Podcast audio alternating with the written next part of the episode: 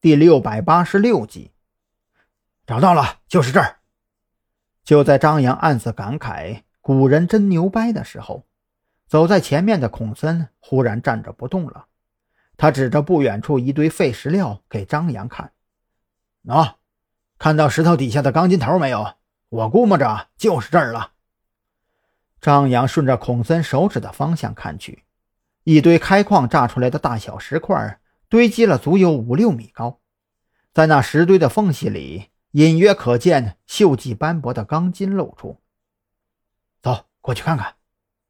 张扬低声说道，小心地观察着地面，缓步朝着那堆石头堆方向靠近了过去。孔森紧随张扬身后，每一次下脚都尽可能地在落脚之前荡开荒草，免得踩断了草杆留下痕迹。当二人小心翼翼地走到石头堆跟前，这才发现石头堆上的浮尘有留下被踩踏搬挪过的痕迹，应该是近期被人挪动过。看样子这里已经有人来踩过点了。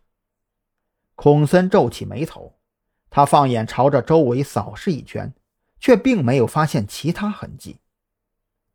来这里踩点的人具有很强的反侦察能力，情况可能跟我们之前预料的有些出入啊。这是好事，反侦察能力越强，就说明这些人的价值更大。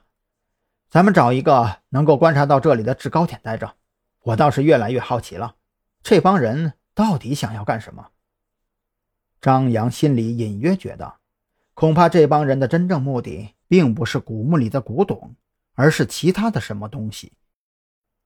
孔森对此非常认同，他也没多废话，就开始寻找视野较好的位置。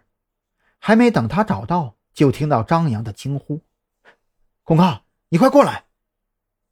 张扬的声音并不大，但是语气却显得非常急促。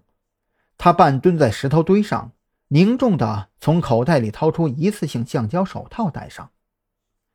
发现了什么呀？孔森跨过几块碎石，走到张扬跟前。你看，那边2块石头，下边是不是压着一个黑色塑料袋？张扬又掏出一双橡胶手套递给孔森，然后用手指向不远处的2块不规则的片状青石，那下边露出一片黑色的塑料。孔森接过橡胶手套，一边往手上戴着，凝神看向张扬手指的方向。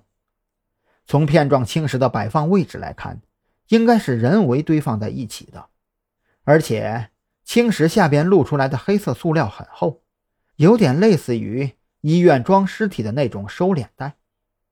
二人合力将片状的青石挪开后，看着眼前露出全貌的黑色塑料袋，都是愣住了。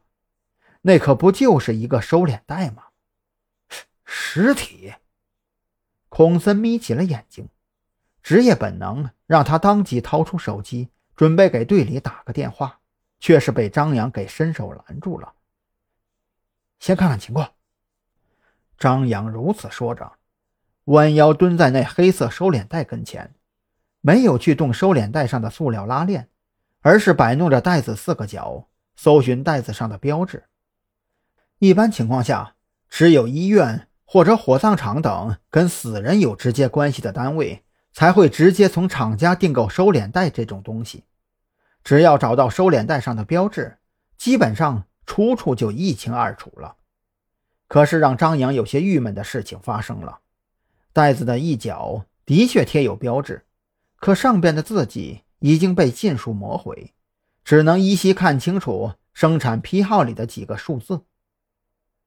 市里没有几家医院，拍张照片挨个比对，找到出处不难，就是麻烦点儿。孔森当即猜到了张扬的用意，一边开口宽慰着，蹲下身子拉开收敛带上的塑料拉链。当拉链被孔森缓缓拉开，正如二人所料一般，里边的确躺着一具女性尸体。尸体的上身穿着一件淡黄色吊带背心，下身是一条黑色的短裙。只是预料之中的尸臭味并未迎面扑来，反而有一股淡淡的香味儿。